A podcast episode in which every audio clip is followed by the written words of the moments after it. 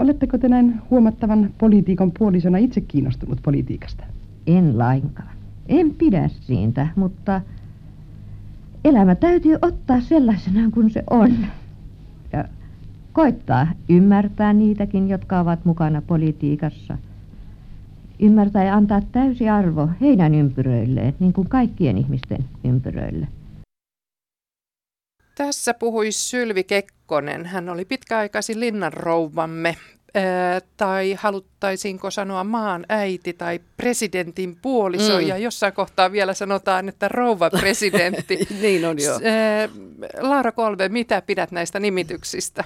No ne tulevat automaattisesti mukana, siis ensimmäinen nainen, maan äiti tai tasavallan presidentin puoliso. Tai sitten rouva Kekkonen, rouva Paasikivi. Siihen maailmaan kietoutuu juuri tämä ulottuvuus, että presidentti valitaan tehtäväänsä, mutta puoliso tulee ikään kuin ilman valintaa. Eli, eli hän joutuu rakentamaan roolinsa näiden erilaisten rooliodotusten myötä. Ja hyvä puoli on, että ne mahdollistavat aika monenlaisen toiminnan. Ei ole mitään formaattia, joka toistuu. Mannerheimillä hän ei ollut puolisoa presidenttinä ollessa, ja toisaalta yksi aiemmista presidentin puolisoista on ollut mies, joten maan äitejä on ollut kaikkiaan kymmenen, ja näistä nyt sitten aika moneen tässä tutustutaan, ja ensimmäisenä on Kaisa Kallio, joka kertoi matkastaan Savoon siirtoväen pariin marraskuussa kolmekymmentäyhdeksän, ja tässä ö, haastattelijana on Jussi Koskiluoma. Hyvät kuuntelijat, me olemme nyt saaneet harvinaisen kunnian pistäytyä hetkeksi vierailulle tasavallan presidentin puolison rouva Kaisa Kallion luo, joka juuri on palannut kotiin pitkältä siirtoväen pariin tekemältään matkalta. Rouva Kallio istuu presidentin yksityishuoneiston salin sohvalla tässä vieressäni ja on luvannut kertoa meille matkavaikutelmistaan. Mutta koska tänään on linnan emännän nimipäiväkin, saanen ensin tuoda teille, rouva Kallio, kuuntelijoimme sydämelliset ja kunnioittavimmat onnen toivotukset. Ja uskon, että näihin toivotuksiin tänään yhtyvät erikoisella lämmöllä juuri ne kansalaisemme, joiden parista te, rouva Kallio, juuri olette palannut kotiin. Teidän matkannehan taisi kestää vallan viikon, rouva Kallio. Kyllä se kesti alun jo toista viikkoa. Läksimme matkaa viime viikon perjantai-aamuna ja paluu tapahtui eilen illalla. Kuinka monessa pitäjässä te ehditte käydä? Mikkelin läänissä käyn jokaisessa pitäjässä, jossa siirtoväkeä asuu suuremmassa määrässä. Pitäjien lukumäärä taisi nousta kolmeentoista. Matkahan tapahtui kokonaan autolla. Kun kilometrejä kertyi tuhat kunta ja tiet syksyn ja talven taitteessa eivät suinkaan ole parhaassa mahdollisessa kunnossa, niin eikö tuo matka tullut rasittavaksi? Kaikkea vielä. Ihmisten suuremmoinen ystävällisyys ja mukautuvaisuus lämmitti mieltä. Ja ihana talvissää sitten. Savon vaihtelevat maisemat, huurteiset puut, tummana läikkyvät järvet olivat suorastaan kauneinta, mitä olen saanut nähdä. Ja aamuaurinko tässä kehyksessä oli todellinen juhlanäky. Millaisen vaikutelman te, rouva Kallio, saitte siirtoväen oloista? Yleisvaikutelma oli suorastaan yllättävän rohkaiseva. Parhaiten tuntuivat viihtyvän ne siirtolaiset, jotka on majoitettu yhden tai parin kolmen perheen ryhminä yksityisiin taloihin, ja samaan seudun asukkaat aina lähe- lähemmäs toisiaan. Onhan selvää, että elämä tällä tavalla muodostuu kodikkaammaksi kuin joukkomajoituspaikoissa. Mitenkä savolaiset suhtautuivat näin yhtäkkiä saamaansa suureen vierasjoukkoon? Savolaisten suhtautuminen vieraisissa oli todellakin suuremmoista. Oli lämmittävää nähdä, miten suurta Savon kansan, kansan myötämielisyys oli. Kaikki otettiin vastaan kuin lämpimään kotiin. Erässä pitäjässäkin lähetettiin hevoset asemalle vastaan, kun siirtoväen saapumisesta kuultiin. Asemalla tuli suorastaan riita siitä, kuka perheen saa. Yksi perhe meille, yksi meille, kaksi kolme perhettä meille, riitelivät vastaanottajat. Ei siinä viranomaisia tarvittu. tarvittu jakoa suorittamaan ja majoitusta järjestämään. Tuollainen suhtautuminen ihmisiin, jotka ovat joutuneet jättämään kotiinsa, rakkaimman paikkansa maailmassa ja kotiseutunsa, tietysti helpotti tulokkaiden mukautumista uusiin oloihin. Sehän on luonnollista. mutta senkin ymmärtää, että koti-ikävä kaltaa, kalvaa siirtoväen mieltä. Kun erässä paikassa kiertelin suuressa salissa jokaisen luona heidän huoliaan kysymässä, joutui kohdalleni vanhus, joka hiljaa käden takaa kuiskutteli korvaani. Sanokaa, koska me päästämme, pääsemme pois. Minä en kerro kenellekään. Karjalainen vilkkaus ja mielen ailahtelu tuli liikuttavasti näkyviin siinä, miten helposti ilo vaihtui kyyneliin. Onko teidän mielestänne, rouva Kallio, siirtoväen henkiseen huoltoon kiinnitetty tarpeeksi huomiota? Tohtori Sirenius on jo aikaisemmin käynyt täällä siirtoväen parissa ja järjestänyt henkistä ohjelmaa apunaan nuoria pappeja. Nytkin hän oli mukanamme eri tilaisuuksissa.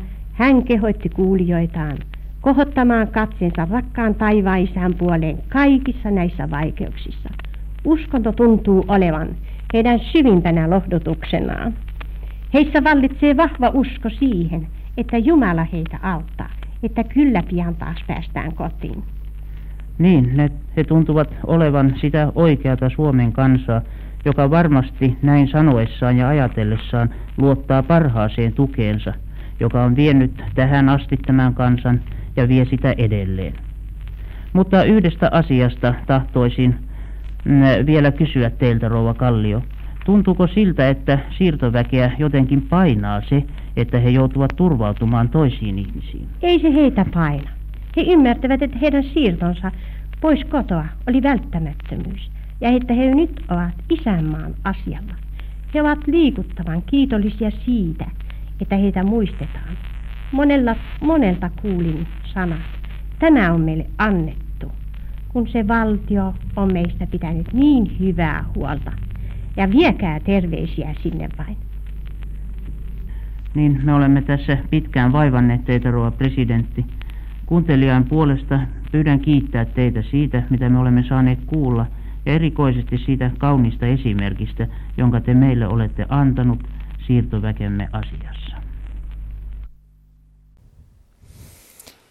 Kaisa Kallio selvästikin luki paperilta vastaukset kysymyksiin. Laura Kolbe, mitä tiedämme hänen esiintymistaidoistaan? No ensinnäkin silmään pistää tai korvaan särähti aika positiivisella tavalla tämä hauska ihanteellisuus, joka nousee siitä kolmekymmentäluvun maaperästä ja nuoren tasavallan hengestä, joka katsoo ja yrittää päästä ylöspäin ja eteenpäin ja, ja, ja juuri tämä vakaa kristillisyys, joka, joka nousee hänen kommenteissaan esiin yhdistyneenä siihen eräänlaiseen topeliaaniseen isänmaallisuuteen, jossa järvet loistavat ja metsät ovat tiheitä ja heimot toimivat, kuten heimojen tuleekin toimia tässä. Tietysti karjalaiset edustavat sitten eräänlaista näkökulmaa.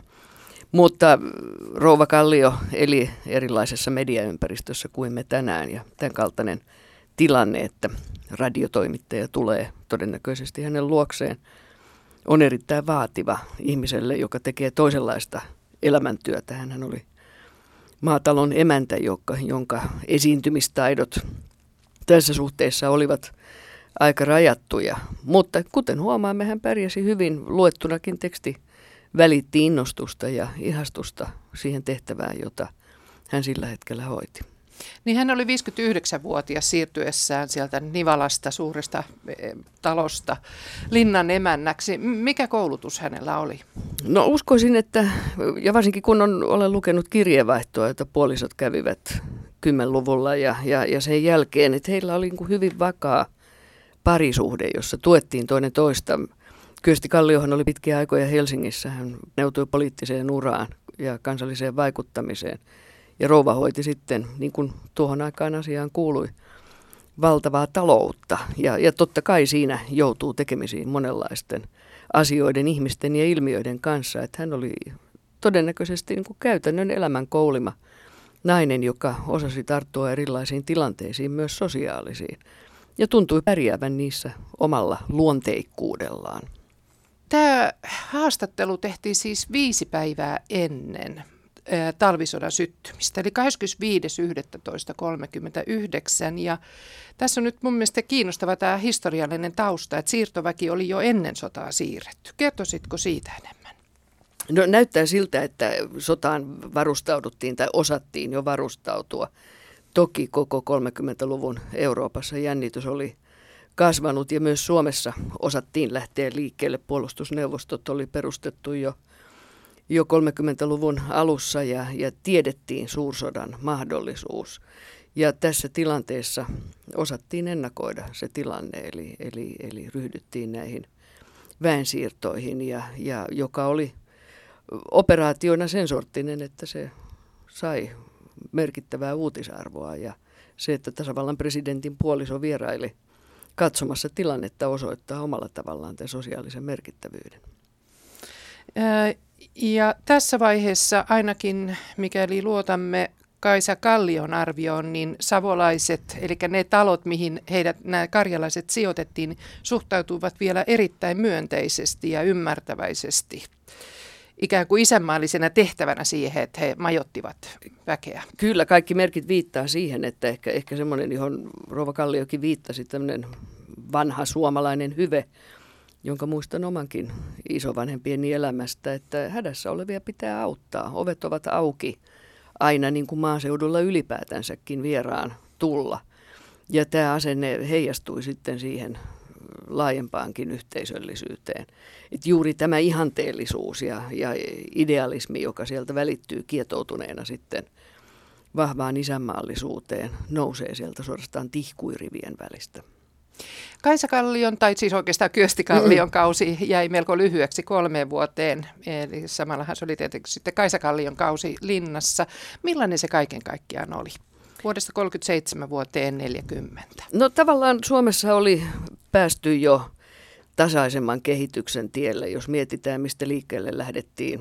Itsenäistyminen hyvin vaikeissa maailmansodan, suuren, suuren sodan jälkipeleissä ja sitä seurannut kevään kahdeksantoista sisäinen myllerys, siihen kietoutuvat poliittiset prosessit, jotka olivat jättäneet kansakuntaan aika syvän jäljen ja vaikuttivat sisäpolitiikassakin, tuottaen erilaista turbulenssia sekä ylioppilasliikehdintänä että Lapuan marssina ja Mäntsälän kapinana.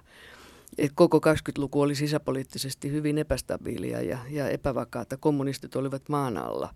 Tilanne lähti normalisoitumaan sitten siinä kolmekymmentäluvun ö, aikana ja, ja sisäpolitiikan rauhallisuus tuotti sitten oikeastaan sen kyvykkyyden, jolla, jolla sitten sotaan ja sota-aikaan lähdettiin. Ja tähän aikakauteen sijoittui Kallion ö, presidenttikausi. Hänhän toimi tilanteessa, jossa ulkopoliittinen ja eurooppalainen tilanne velvoitti aikamoiseen panostukseen. Eli, eli elettiin niin sanotusti vaikeita aikoja.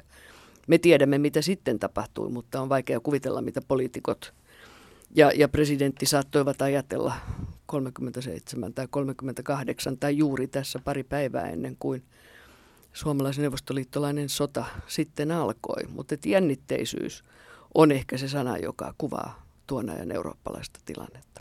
No, tässä vaiheessa voisi ehkä vielä sanoa muutaman sanan siitä, mitä, mitä oli ennen Kaisa Kallion ja Kyösti Kallion kautta. Eli Kaisa edelsi linnassa kolme rouvaa, Ester Ståhlberg, Signe Relander ja Ellen Svinhufvud. Um, heillähän oli oikeastaan, varsinkin Ester Ståhlbergilla ja Signe Relanderilla, se suurin urakka, eli heidän piti luoda se linnan protokolla ja edustus ja se rooli, mitä maan äidillä on. Juuri näin, eikä vain rouvia, vaan myös heidän puolisoidensa. Eli että rakennettiin instituutio aika lailla tyhjästä. Että oikeastaan se, mitä, mitä Suomen itsenäistyminen merkitsi, oli, että saatiin kaksi uutta toimivaa hallintotasoa, ulkoasiainministeriö ja tasavallan presidentti. Ja kummankin toiminnasta puuttui perinteet, eli, eli lyhdyttiin luomaan aika lailla tyhjästä sitä edustuksellisuutta ja edustavuutta, jota tasavallan presidentin viralta edellytettiin. Ja jos katsotaan Euroopan ja maailman karttaa, niin tuohon aikaan valtaosa valtioista oli monarkioita, eli kuningaskuntia. Se oli se luonteva tapa hallita kuninkaan kautta. Tasavaltoja oli lähinnä vain latinalaisessa Amerikassa.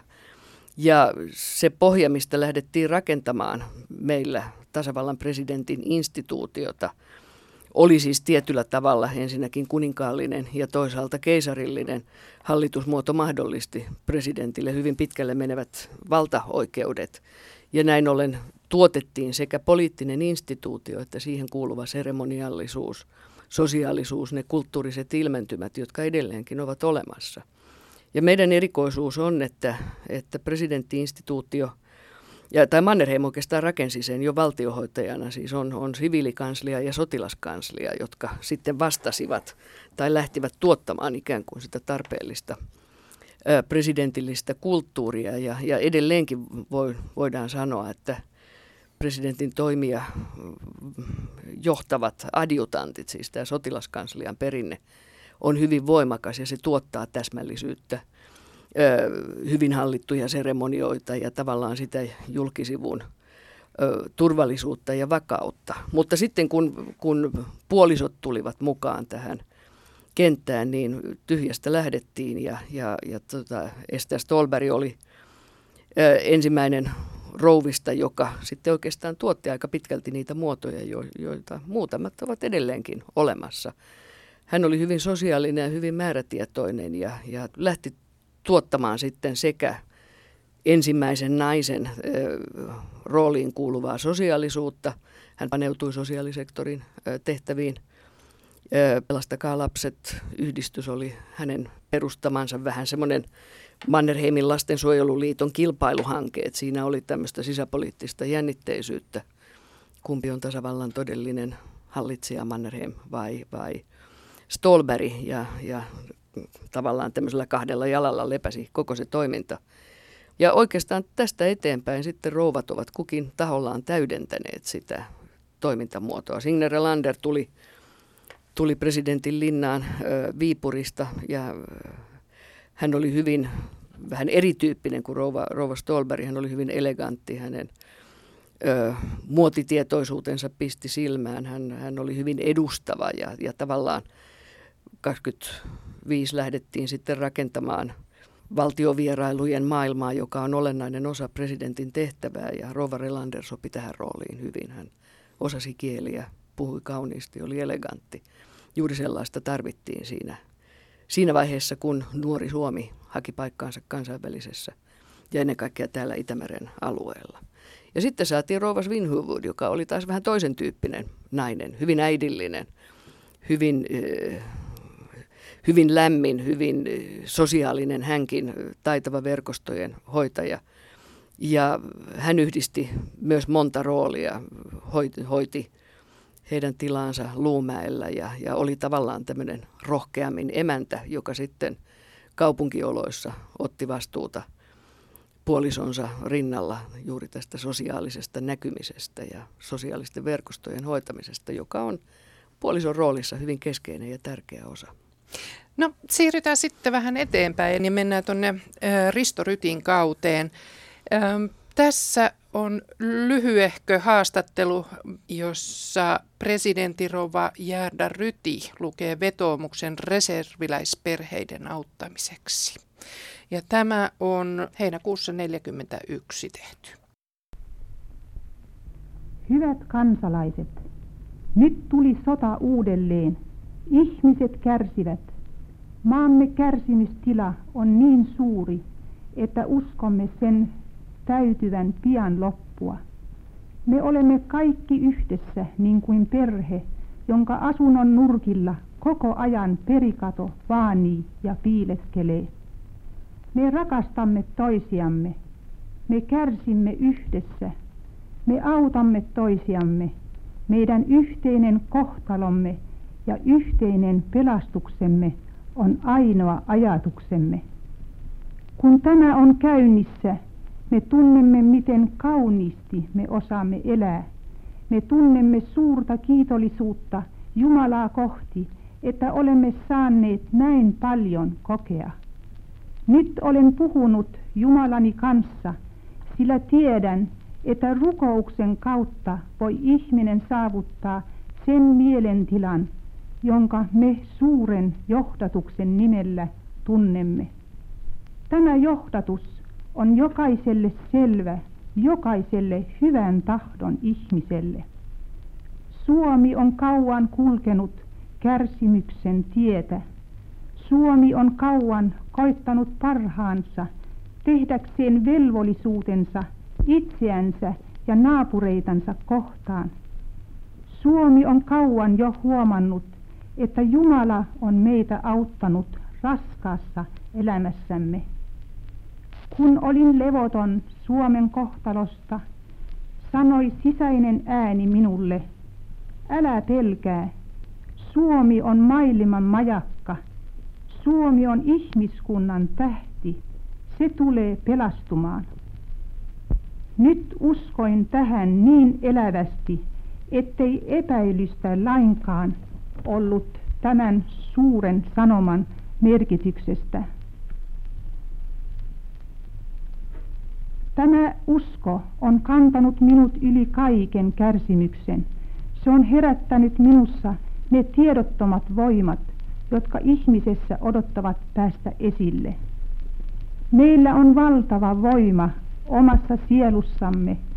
Tämä voima kasvaa juuri samassa tahdissa, kun meidän uskomme Jumalan voimaan kasvaa. Niin pian kun tiedämme, että meidän elämämme on Jumalan käytettävissä, niin pian olemme velvolliset uhraamaan itsemme Jumalan työssä. Tämä työ on työtä ihmiskunnan hyväksi. Me saamme siihen apua. Niin kauniisti tämäkin asia on järjestetty. Saamme aina mitä ansaitsemme. Laki, taivaan laki, ei erehdy koskaan. Ihmiset vain eivät tunne, miten armollinen on Jumala. Jos teemme työtä hänen käskystään, on tulos jo etukäteen siunattu. Minä tahtoisin vakuuttaa teille, ei ole sellaista ihmistä, jota Jumala ei palkitse hyvästä tahdosta. Nyt on reserviläisten perheiden hyväksi tämä radiotilaisuus järjestetty. Se tuo Suomen kansalle ajatuksen, miten koko Suomen perhettä parhaiten voisimme auttaa. Jokaisella kansalaisella on tilaisuus aineellisesti myötävaikuttaa siihen, että ei yksikään tämän perheen jäsenistä kärsi puutetta. Yhteiskunta on kiitollinen jokaisesta markasta, joka uhrataan tätä tarkoitusta varten. Listoja löytyy kaikkien pankki- ja osuuskassojen toimistoissa. Ärade medborgare. När kriget och nu kommit över Finlands folk. Niin, tästä Gerda Rytin radiopuheesta on kulunut seitsemänkymmentäyksi vuotta. Öm, sitä huokuu vahva uskonnollisuus. Oliko se enemmän ajan henkeä kuin Gerda Rytin oma ajattelutapa? No, siinä oli varmasti sekä, että jos katsotaan Suomen tämmöistä mentaliteetti- tai tunnemaailmaa sekä ennen sotaa että, että sen aikana ja erityisesti sen jälkeen, niin kyllä siellä hyvin vahvasti nousee esiin tämä oleminen ristin kansana tietyllä tavalla, tämmöinen eri, erityissuhde Jumalaan, ja, ja se antaa sitten tiettyä näkökulmaa, tietenkin ihanteellisuutta ja varmuutta ja uskonnollisuutta ja, ja retorisuutta puheeseen, joka tuntuu tänään hieman vieraalta, mutta, mutta joka on vaik- erittäin helppo ymmärtää sen aikakauden paineistettua elämää vasten. Oikeastaan ei ole paljon muuta, johon voi turvata. Katsotaan, mitä Euroopassa tapahtuu. Suuret johtajat, Stalin ja Hitler, pilkkoneet maat ja mannut, ja, ja, ja yleinen voimattomuus vallitsee. Ei tiedetä, mikä on tulevaisuus, niin siinä vaiheessa tämä ristin kansa, tämä kristillisyyden erityinen viesti tuntuu rohkaisevalta ja on oikeastaan ainoa oljenkorsi, johon tarttua, ja se nousee hyvin voimakkaasti tässä Gerda Rytin puheessa esiin. Hän itse oli myös voimakkaasti uskonnollinen, ja nämä sisäiset äänet, joista hän tässä puhuu, olivat varmasti sitä todellisuutta, jossa hän eli, ja tiedetään, että hän kuunteli näitä sisäisiä ääniä ja pohti niitä yhdessä puolisonsa kanssa, että niillä oli myös poliittinen merkitys. Ja kun tiedämme, miten sodassa loppujen lopuksi kävi, niin on vaikea sanoa, kuunneltiinko sisäisiä ääniä liikaa vai liian vähän, mutta että ne olivat selvästi hänen keinonsa työstää ja toimia siinä tilanteessa, joka oli varmasti sietämätön monella tavalla. Tarvittiin jotakin voimaa ja vahvuutta. No sodan päättyessä Risto Ryti joutui sitten vankilaan. Miten Gerda Ryti otti tämän? No aikakauden henkeen kuului ottaa tyynesti. Ja Gerda Rytin kasvatus ja habitus kaikki viittaavat siihen, että hän ei ole se rouva, joka polkee jalkaa ja heittää tavaroita pitkin seiniä. Vaan asiaan kuului tyyneys ja, ja, ja tietyllä tavalla kohtaloon alistuminen. Ja kun sitten sieltä vankilasta vapauduttiin, niin muistamme kuvia, jossa rouva oli ottamassa puolisoaan vastaan. Eli elämä jatkui sitten siitä, mihin, mihin se oli aikoinaan päättynyt. Ja, ja tämä ehkä leimaa sen sukupolven toimintaa. Hyvin voimakas velvollisuuden tunto. Ja tehdään niin kuin elämässä eteen tulee. Sopeudutaan ja, ja, ja sitten jatketaan siitä, mihin, mihin jäätiin. Niin hyvässä kuin pahassakin. Sellainen tyyneys leimaa hänen habitustaan, itsensä hillitseminen ja hallitseminen myös. Niin hän eli itse asiassa kaikkein pisimpään näistä, näistä rouvista, hän eli yhdeksänkymmentäkahdeksanvuotiaaksi asti. Se on totta. Gerda Ryti sanoi tuossa, me rakastamme toisiamme, me kärsimme yhdessä, me autamme toisiamme. Kuinka lähellä totuutta tämä oli? Eli oliko, oltiinko tästä sisällissodan traumoista jo selvitty niin pitkälle ja tämä, tämä talvisodan yhdistämisvoima ollut noin vahva? Kyllä se oli, se oli todellakin vahva ja, ja se näkyy hyvin monella tavalla symbolisella tasolla. Mannerheim esimerkiksi lakkautti jo keväällä neljäkymmentä, siis kuudestoista toukokuuta tämän Valkoisen Suomen suuren juhlan viettämisen, joka oli tämmöisen kahtia jakautuneen Suomen suuri manifestaatio. Ja synnytti tilalle kaatuneiden muistopäivän, joka tavallaan neutralisoi ö, vapaussota kansalaissodan jälkivaikutuksen ja toi tilalle yhteisen uhrin ja sen muistamisen. Ja tämä oli se aikakauden henki, josta Gerda Rytin mieli ja, ja, ja sisäinen maailma lähti, lähti liikkeelle. Tarvittiin jotakin muuta yhdistävää. Ja kaikesta ihanteellisuudesta huolimatta uskon, että siellä takana oli, oli aito tunne, kohtalon yhteys siitä, että täytyy tehdä jotakin nyt yhdessä, jotta selviämme näistä vaikeista ajoista. Ja uskon, että tämän tunteen kuulijat saattoivat hänen kanssaan jakaa. No sitten tuli Paasikiven aika vuodesta tuhatyhdeksänsataaneljäkymmentäneljä eteenpäin ja, ja hänen rouvansa oli tietenkin Alli Paasikivi. Kuunnellaan hänen muistelmiaan. Toimittaja on Saara Palmgren. Kansojen elämäntie ei ole tasaista nousua ylöspäin, niin kuin mielellämme toivomme. Toisinaan se painuu laakson pohjaan, laakson, joka voi olla kuin syvä rotko. Mutta laakson pohjasta nousee polku rinnettä ylös. Nousu on milloin loivempi, milloin jyrkempi, mutta aina päästään lähemmäs aukeita vapaita aloja, joista Jumalan taivas yhä valoisampana eteen avautuu. Näin lausui J K. Paasikivi itsenäisyyden päivä puheessaan radiossa vuonna tuhatyhdeksänsataaneljäkymmentäneljä. Ja sama niin sanottu pessimistinen optimismi leimasi hänen puheensa ja toimintansa koko sen ajan, jolloin hän presidentin linnasta käsin johti maamme tapahtumia. Työ, isänmaa ja kansa olivat mieheni elämän pääteema, sanoi rouva Alli Paasikivi, joka nyt lähinnä miehensä muistiinpanojen parissa haluaa jatkaa ja täydentää presidentin elämäntyötä. Noin kolme ja puoli vuotta on kulunut siitä, kun silloinen isäntä ja emäntä lähtivät linnasta. Niin, siitähän muistot alkavat. Lähtö ja muistot kulkevat käsi kädessä. Itse lähdössä ei oikeastaan ollut mitään merkillistä, mutta sen sijaan muistan, että lähtövalmistelut kestivät useita kuukausia. Mieheni lähtövalmistelusta vei suurimman ajan kirjojen kerääminen ja lajittelu. Hänellä oli nimittäin huoli siitä, että hän vahingossa ottaisi mukaansa yksityiskotiimme linnan kirjoja. Vähitellen lähtövalmistelu oli loppuun suoritettu ja niin jätimme linnan, joka oli kymmenen vuotta ollut kotimme. Nuo kymmenen vuotta eivät olleet tässä maassa helppoa aikaa, mutta varmaankin linnassa nämä vuodet koettiin vielä raskaammin kuin Suomen kansa yleensä tiesi. Niin. Ehdimmehän linnassa nähdä sekä ilon että surun päiviä, Ja oikeastaan mieheni koko presidenttikausi oli suurten ponnistelujen ja päätösten aikaa. Usein linnan ikkunasta ulos katsellessani näin, kuinka kaupunkilaiset suorittivat toriostoksiaan, autot ajoivat, laivat kulkivat, elämä jatkui ja toivekkuus säilyi vaikeuksienkin keskellä.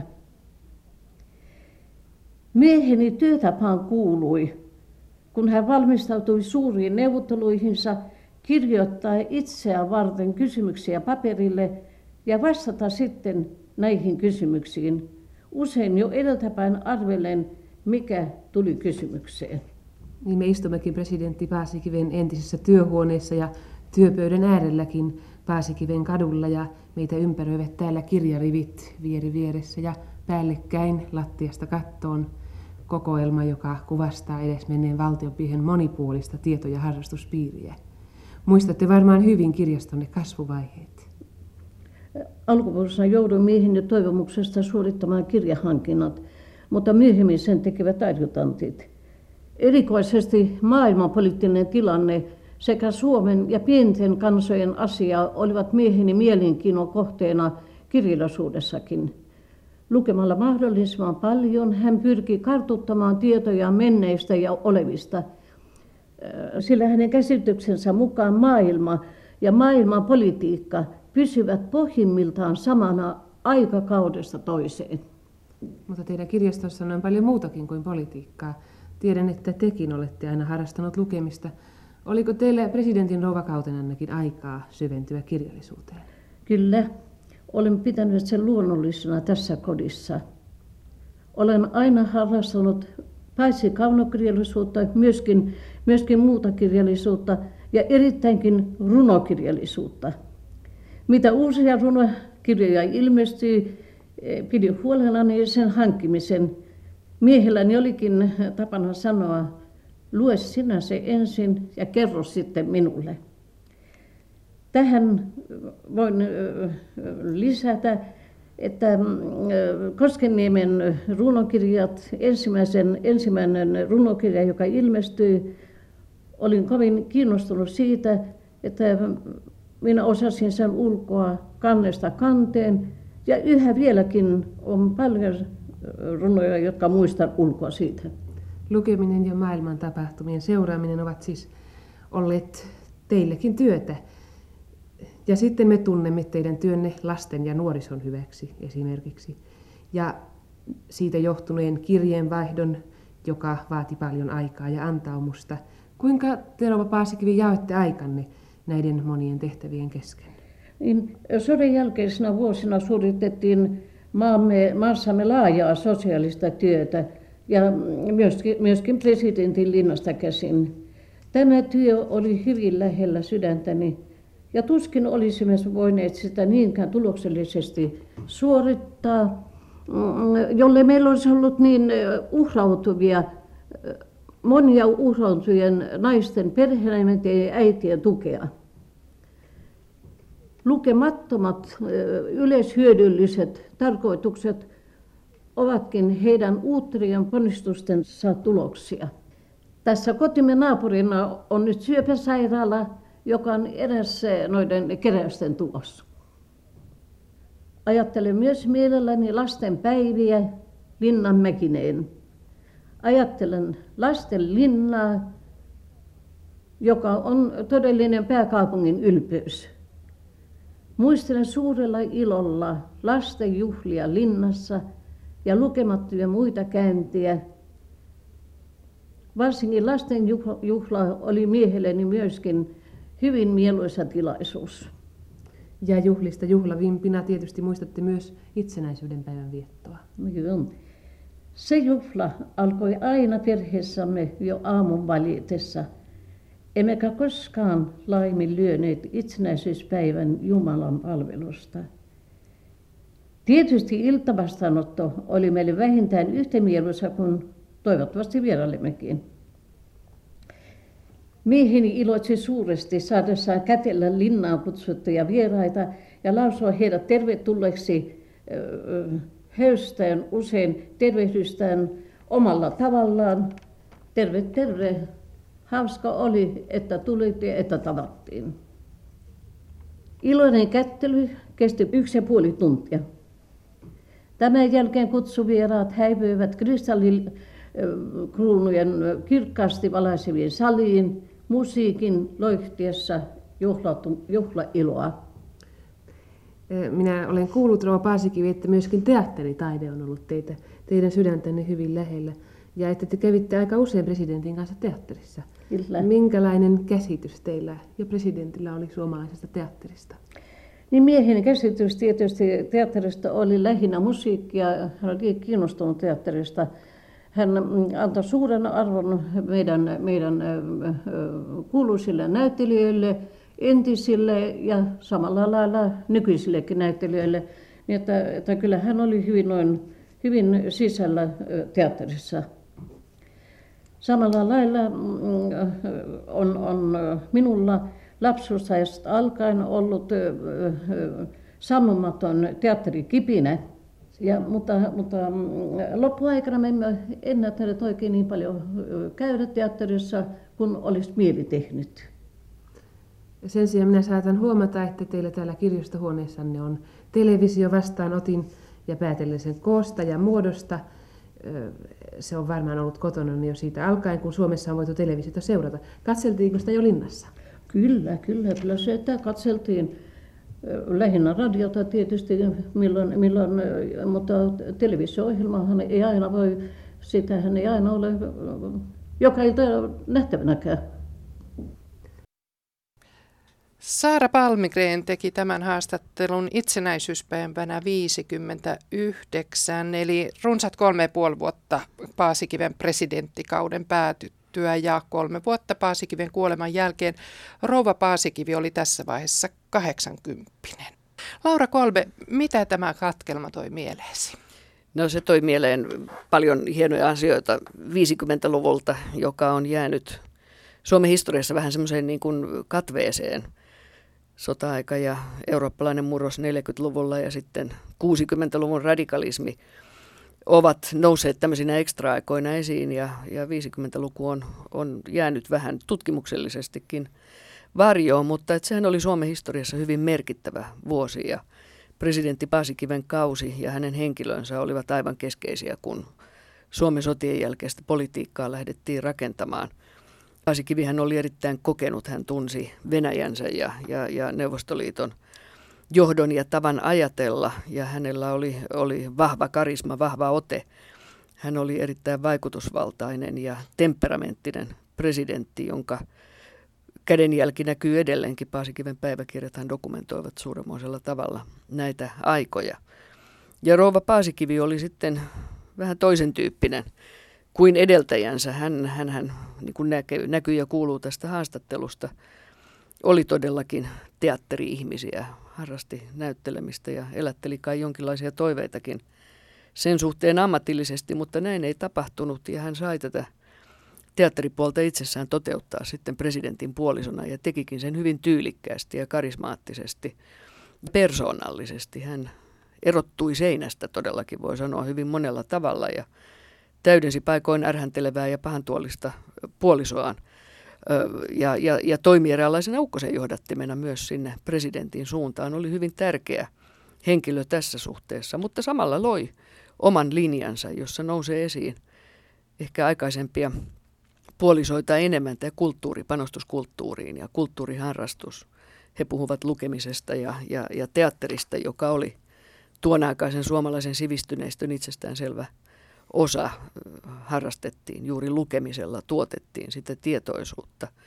Ja presidentti erityisesti, niin kuin kuulimme, niin hänen, hänen lempiteemansa kietoutuivat pienten maiden itseymmärrykseen. Ja näin ollen tämä pariskunta toimi tilanteessa, jossa rakennettiin itsenäisen Suomen sotien jälkeinen linja, mutta samalla luotiin se kulttuurinen ja sosiaalinen omakuva, jossa Paasikivillä oli aivan, aivan keskeinen rooli. Niin he olivat ilmeisesti hyvin vakaa tämmöinen työpari nimenomaan, että Alli tuki Juho Kustiaan hyvin vahvasti. No kyllä näin oli, että avioliittohan solmittiin vähän myöhäisemmällä iällä, että siinä oli, oli tämmöinen vahva toveruuden ja, ja todennäköisesti aikamoinen sielujen sympatiakin pariskunnan kesken ja, ja, ja he täydensivät toisiaan. Juuri näin tapahtui, että presidentin puoliso tunsi ö, presidentin ja, ja oli siinä sitten monella tavalla tämmöisenä niin kuin suodattimena ja filtterinä ja, ja, ja tilanteissa, jotka saattoivat olla aika kiperiäkin. Katsotaan meidän neljänkymmenluvun loppupuolen kehitystä, jossa työväenliike osoittaa voimansa ja Neuvostoliitto on, on mahtiinsa huipulla ja, ja rakennetaan uutta maailmanjärjestystä, jossa pieni Suomi hakee paikkaansa ja Paasikivi on siinä keskeinen toimija, niin kyllä draamaa ja dramatiikkaa oli yltä kyllin ja ehkä tämmöisessä ympäristössä rouva Paasikivi oli sitten omalla tavallaan parhaimmillaan. Itsenäisyyspäivän vastaanotot olivat juuri näitä diplomatian taitavia tilanteita, joissa aikana ennen puhelimen ja tekstiviestien ja tietokoneiden ja televisionkin aikaa, niin luotiin juuri niitä tärkeitä läsnäolon ja, ja vuorovaikutuksen maailmoja. Ja siinä pariskunta, rouva erityisesti, oli hyvin lahjakas. Ja tässä tulee erityisesti nyt esille myöskin tämä, tämä hyväntekeväisyystyö, joka on ikään kuin kuulunut aina maan äideille. Kertoisitko siitä enemmän, että miten eri, eri presidentin puolisot ovat, ovat tätä työtä tehneet? No selvästi nousee kaksi linjaa ylitse muiden, on siis tämä työ lasten ja nuorten ja perheiden parissa. Ja sitten on tämä kulttuurin linja. Puolisothan saavat valtavasti pyyntöjä, se kuuluu kulttuuriin ja, ja se lähti liikkeelle jo, jo ensimmäisen presidentin puolison aikana tulla suojelemaan erilaisia tilaisuuksia, vierailla tapahtumissa, läsnäolollaan ikään kuin kunnioittaa erityyppisiä tilanteita ja tilaisuuksia. Ja jokainen presidentin puoliso joutuu sitten miettimään jaksamistaan ja, ja ehtimistään. Pyyntöjä tulee aivan, aivan valtavasti.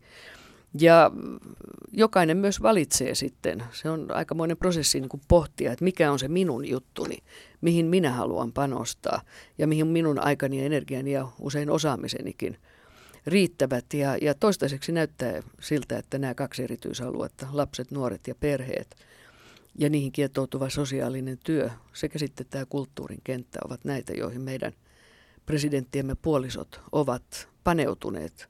Jokainen on löytänyt oman roolinsa. Rouva Ståhlberg aktiivisena oli perustamassa, kuten mainitsin, tätä Pelastakaa lapset ry:tä ja rouva Paasikivi ja rouva Svinhufvud kantoivat huolta lapsista. Järjestettiin lasten kutsuja linnaan ja, ja, ja, ja siinä saatiin erilaisia nuorisojärjestöjen edustajia aivan konkreettisestikin. He ottivat tämän maanäidin roolin ö, vakavasti. Ja sitten on tätä juuri tätä suojelutyötä ja vierailuja. Kunnioittamista läsnäololla. Pitkäaikaisin presidenttimme oli tietenkin Urho Kekkonen ja, ja Sylvi seisoi hänen rinnallaan tässä asemassa yhdeksäntoista vuotta kuolemaansa asti. Öm, tämä haastattelu, mikä kohta kuullaan, on tehty kuitenkin neljä vuotta ennen kuin Kekkosesta tuli presidentti.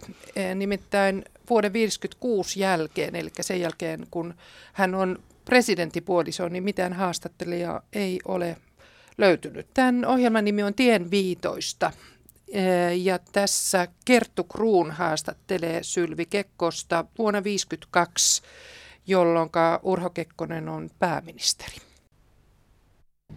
Sylvi Kekkonen, jonka tunnemme pääministerin rouvana, on erässä aforismissaan sanonut: vastuuntunto ei paljon välitä reittimme viehättävyydestä pystyttäessään meille tienviittojaan. Tästä käy ilmi, että vastuuntunto on eräs huomattava tienviita teille, rouva Kekkonen. Ja teidän vastuunne onkin suuri jo yhteiskunnallisen asemanne johdosta.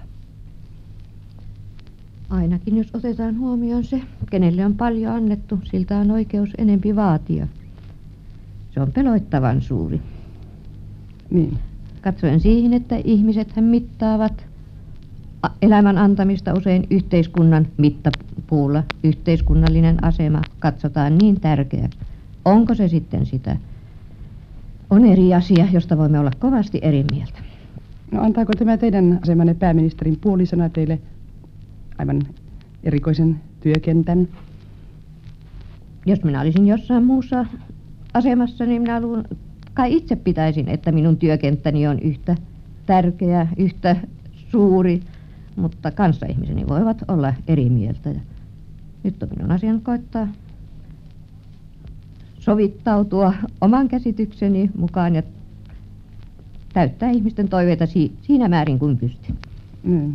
Onhan teillä kuitenkin aina nuo suuret vastaanotot ja edustusvelvollisuudet. Mitenkä te niihin suhtaudutte? No ei se edustus nyt niin suurta ole, eikä kai se ole lopultakaan niin tärkeä. Mutta sekin, senkin voi ottaa, että leikki, johon on joutunut, täytyy leikkiä niin suurella antaumuksella kuin siihen pystyy. No, oletteko te näin huomattavan politiikan puolisona itse kiinnostunut politiikasta? En lainkaan. Ette pidä? Politiikan vuoksi en pidä siitä, mutta elämä täytyy ottaa sellaisena kuin se on. Ja koittaa ymmärtää niitäkin, jotka ovat mukana politiikassa. Ymmärtää ja antaa täysi arvo heidän ympyröilleen, niin kuin kaikkien ihmisten ympyröille. Poliittisessa elämässähän on varmasti hyvin paljon vilpittömiä ihmisiä, jotka tekevät hyvässä uskossa kaiken, minkä he tekevät. Ja kyllä minä olen jokaisen joka yritystä valmis kunnioittamaan, sikäli kun minä sen vilpittömäksi havaitsen. Oli se sitten poliittisessa elämässä, yksityisen ihmisen elämässä, perheen. Ei saa sotkea toisten ympyröitä, se on pääasia. Te siis papin tyttärenä jouduitte jo lapsena tuollaisen uskonnolliseen ilmapiiriin. Minkälainen sija uskonnollisilla kysymyksillä nykyään on teidän elämässänne, rouva Kekkonen?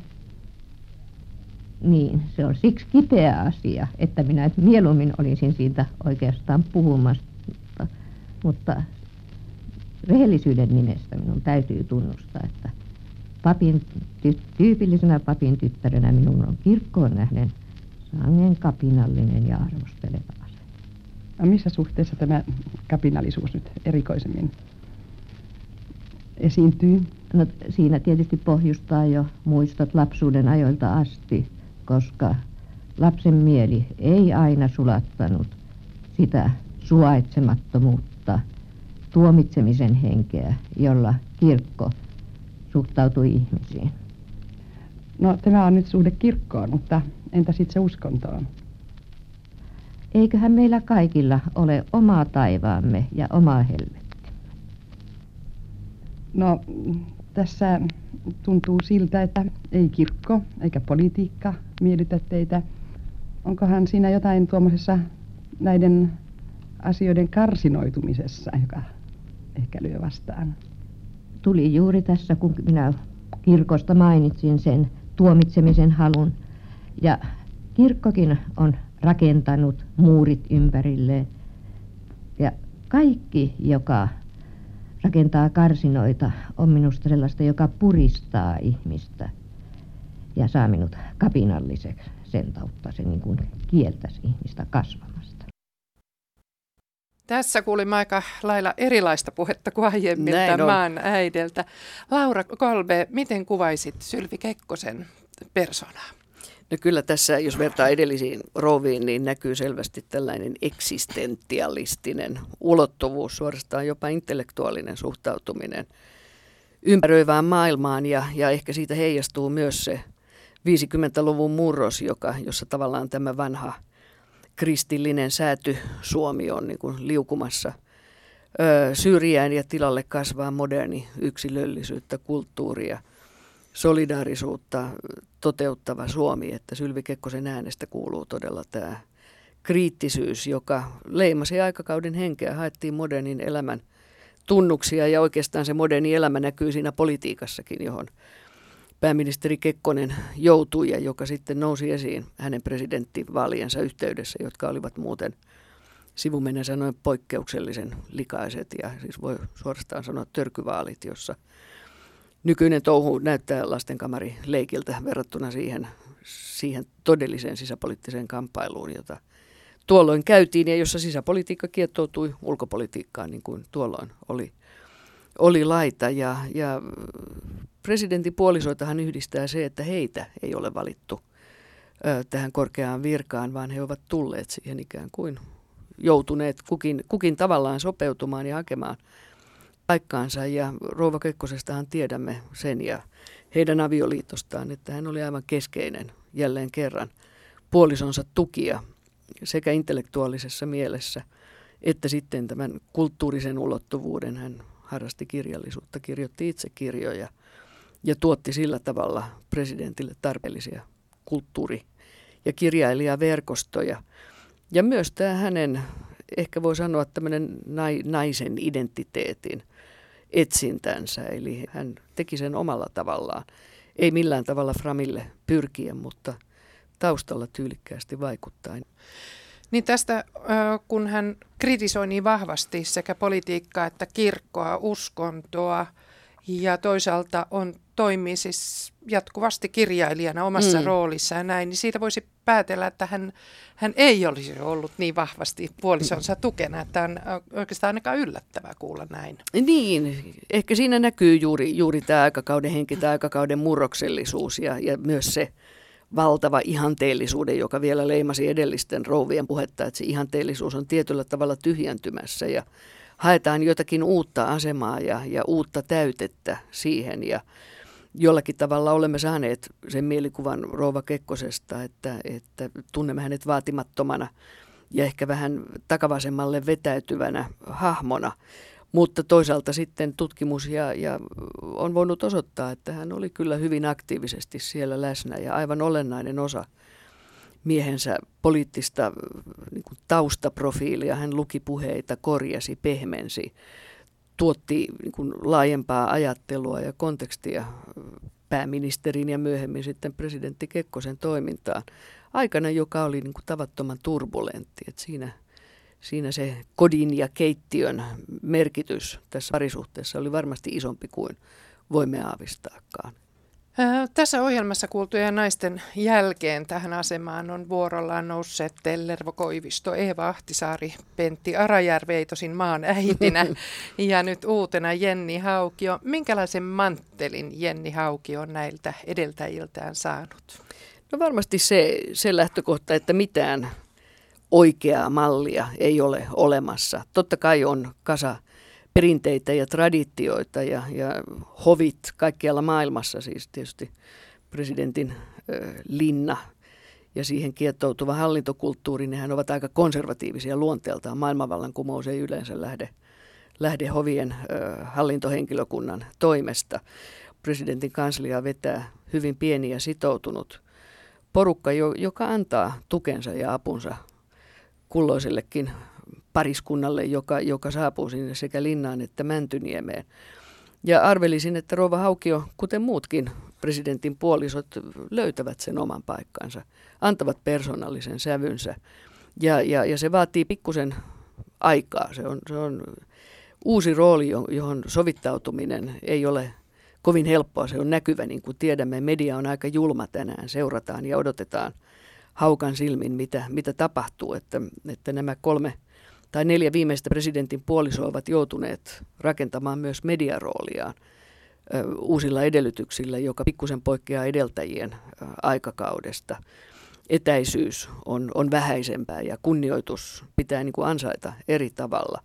Mutta arvelisin, että rouvat tässä ö, edeltäjät voivat toimia erinomaisina esikuvina ja rohkaista rouva Haukiota löytämään sen oman tiensä ja oman polkunsa. Pyyntöjä tulee takuu varmasti paljon. Jokainen kynnelle kykenevä taho haluaa presidentin puolisosta oman keulakuvansa. Käytännössä se ei ole mahdollista, että vali, valintaa täytyy tehdä. Ja henkilökohtaisesti toivon rouva Haukiolle kaikkea rohkeutta ja voimaa lähteä oman tiensä rakentajaksi. Hän tulee varmasti saamaan siihen paljon tukea sekä talon sisältä että ulkopuolelta. Ja, ja hän jättää samalla tavalla kuin edeltäjänsäkin oman jäljen Suomen kulttuurihistoriaan.